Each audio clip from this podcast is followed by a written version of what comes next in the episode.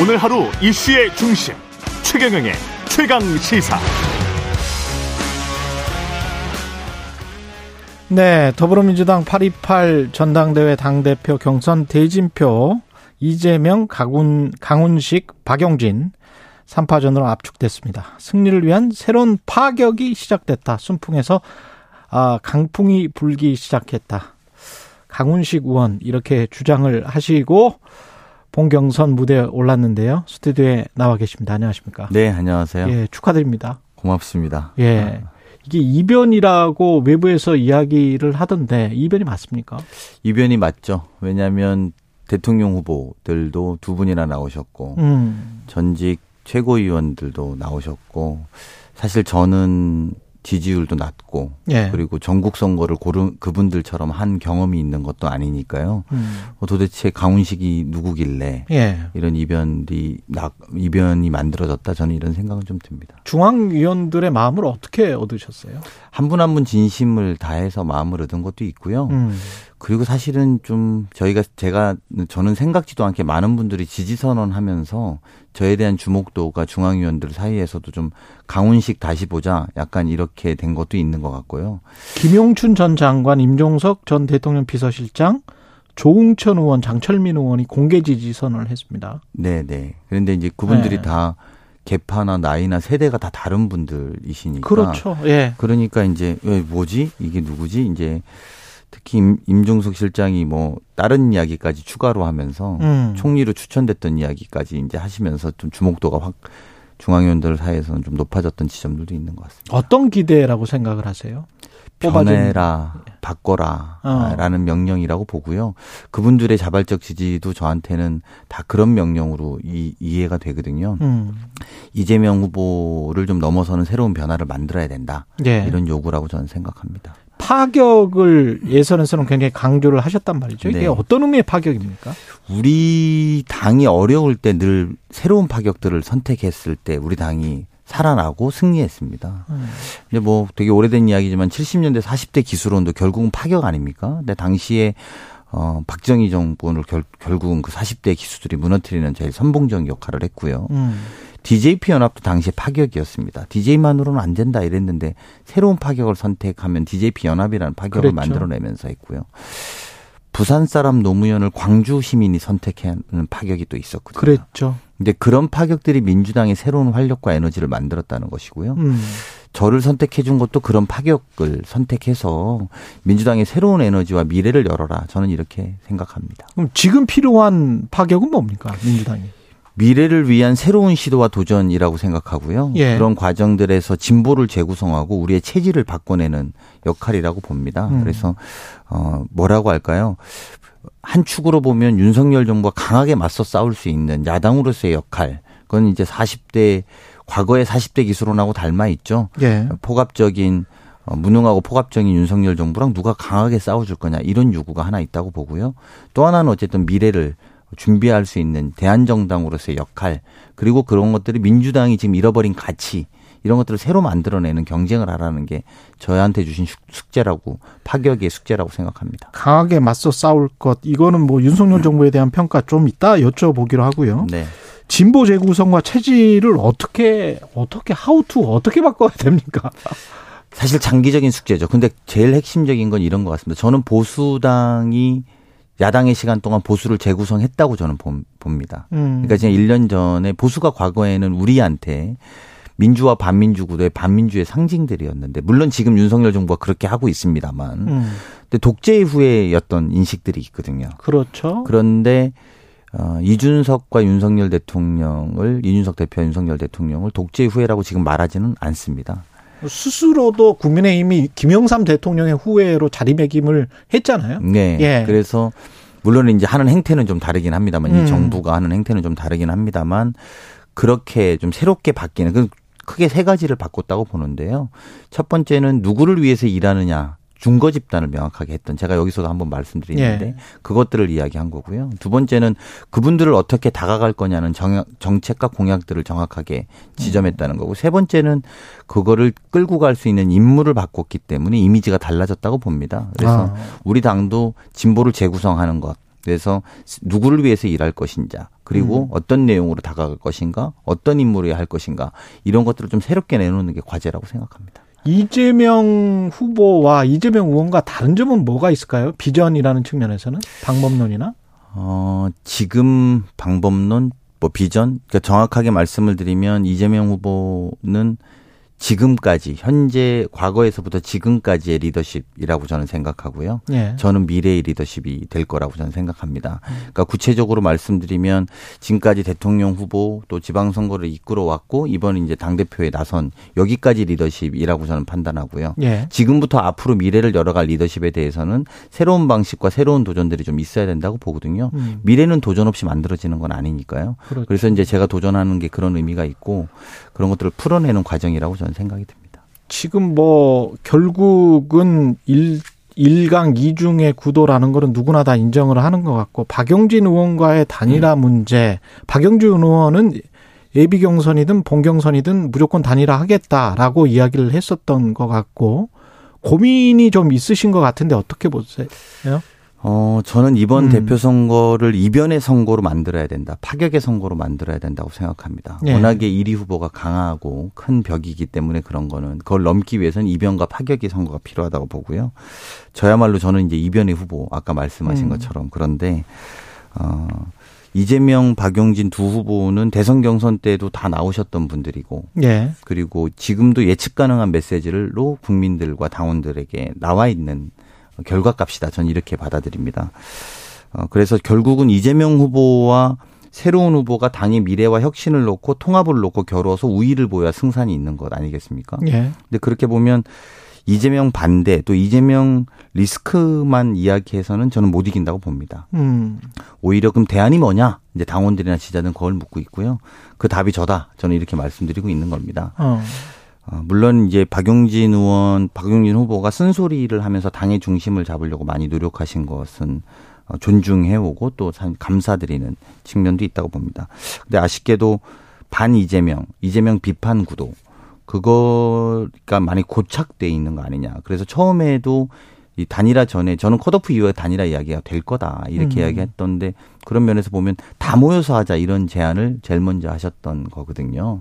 근데 그 다 모이는 게 의미가 뭘까? 저는 이제 그렇게 하면 모든 언론에서 반이 이재명 연대 이렇게 잡았던 말이 바- 잡았단 말입니다. 예. 그래서 저는 그렇게 잡아서는 이재명 후보를 넘을 수 없다. 저는 이렇게 음. 생각하고 어, 새로운 기대나 감동은 오히려 박용진 의원처럼 지난 대통령 선거 때기 때문에 박용진 의원이 어쨌든 지지율을 당내 이 세 명 중에 2등을 하고 있고 예. 저는 이제 이렇게 출사표 던지고 뛴 지가 한 달 정도밖에 안 되기 때문에 지지율이 낮을 거란 말입니다. 음. 근데 그것을 오히려 감동으로 만드는 것은 박용진 의원께서 제 옆에서 제 손 들어주면서 네. 새로운 민주당 미래의 민주당으로 가자.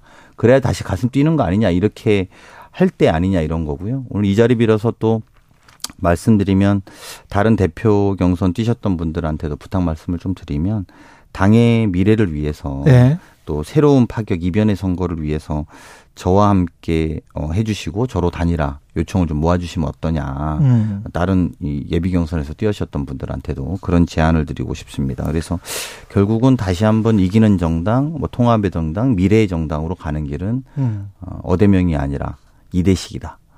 어, 이제는 대표가 강훈식이다. 이렇게 말씀드립니다. 이대식이다.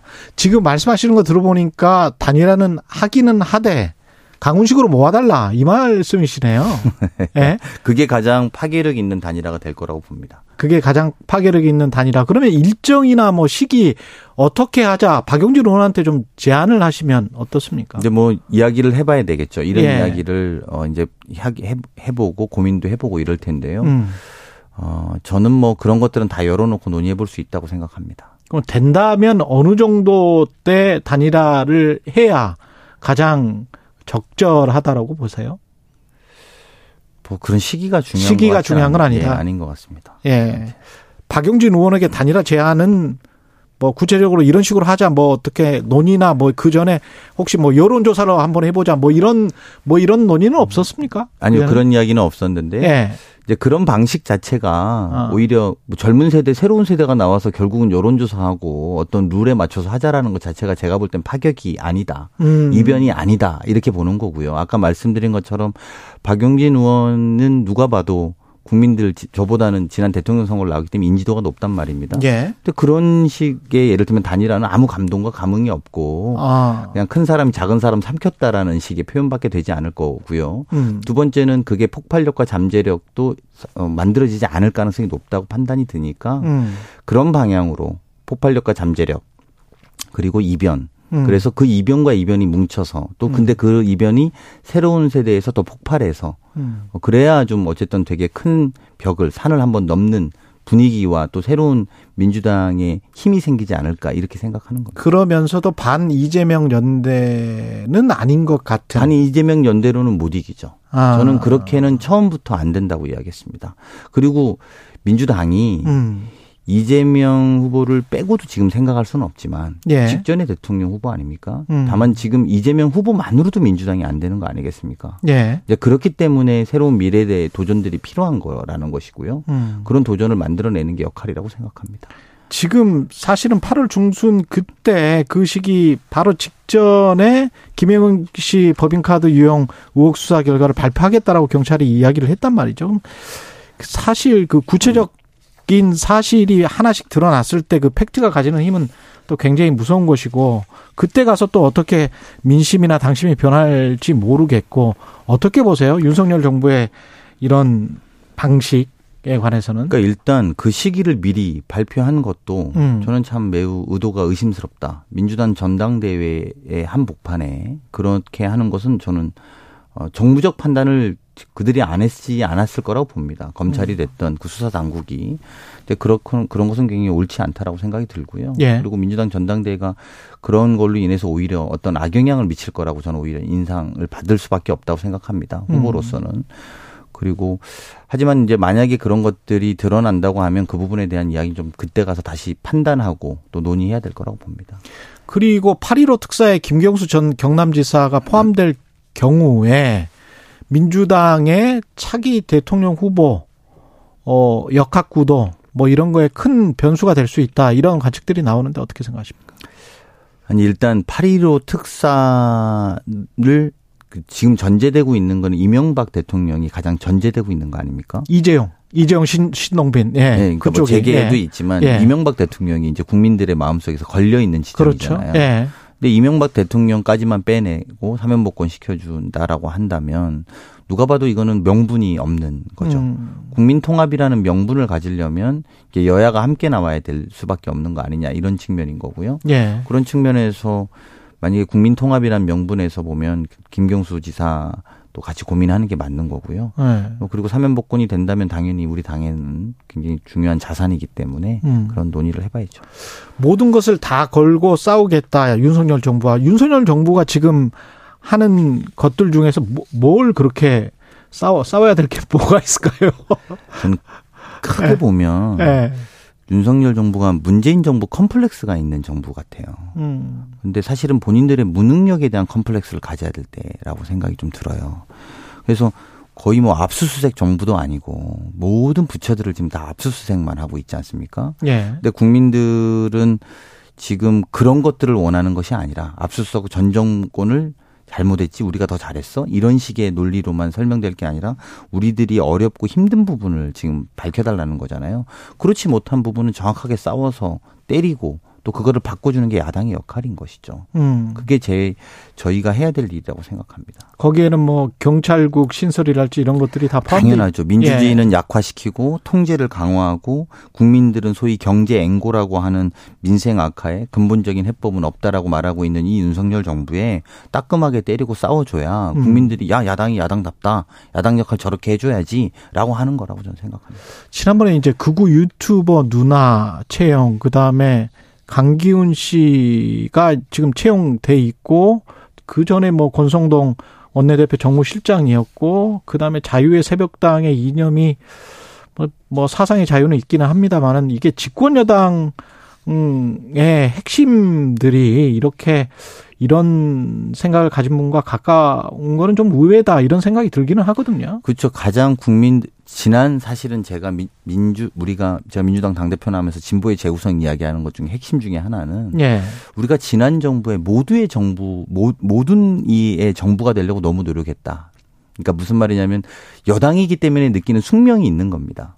누구의 특정 세력의 정부가 돼서는 안 되잖아요. 음. 그러니까 문재인 정부 때 모두를 위한 정부고 싶었고 그러다 보니까 민주당이 도대체 누구를 위한 민주당이냐? 음. 이 중거 집단을 상실해 버린 거고 그런 과정 속에서 기득권과 내로남불들의 모습들이 나타나면서 국민들이 민주당을 외면한 것이거든요. 예. 그래서 우리가 다시 누구를 위해서 일할 거냐? 중거 집단을 새롭게 하고 내용을 새롭게 하자. 아까 말씀드린 그런 것인데요. 음.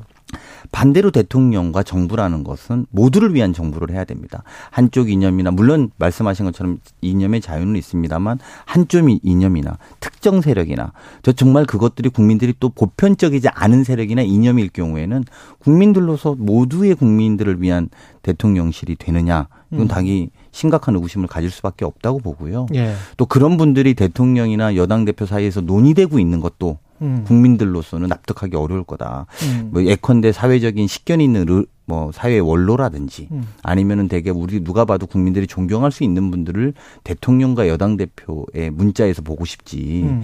이게 나 이해하지 못하는 이 사람이 누구인가. 근데 알아봤더니 이런 사람이더라라는 분들을 논의되는 것 자체가 국민으로서는 예. 많이 불행하다 이렇게 생각이 듭니다. 마지막으로 봉경선 각오 왜 가군식이어야 하는지 예, 말씀 부탁드리겠습니다. 네, 파격을 통한 승리, 또 이변의 선거. 음. 그래서 민주당이 어 뭐 새로운 선택을 하네.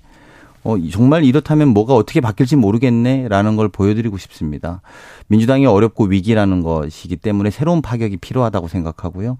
그런 파격을 통할 때만 민주당이 거듭나고 새롭게 이길 수 있는 정당이 될 수 있다고 봅니다. 윤석열 정부가 못해서 반사 이익으로 조금 좋아졌는데요. 그걸로는 근본적 해법이 되지 않는다고 봅니다. 우리 안에 혁신과 미래를 열어가는 것 해낼 수 있게 도와주십시오. 잘 부탁드리겠습니다. 더불어민주당 강훈식 의원 8.28 전당대회 당대표 봉경선 후보였습니다. 고맙습니다. 네, 고맙습니다.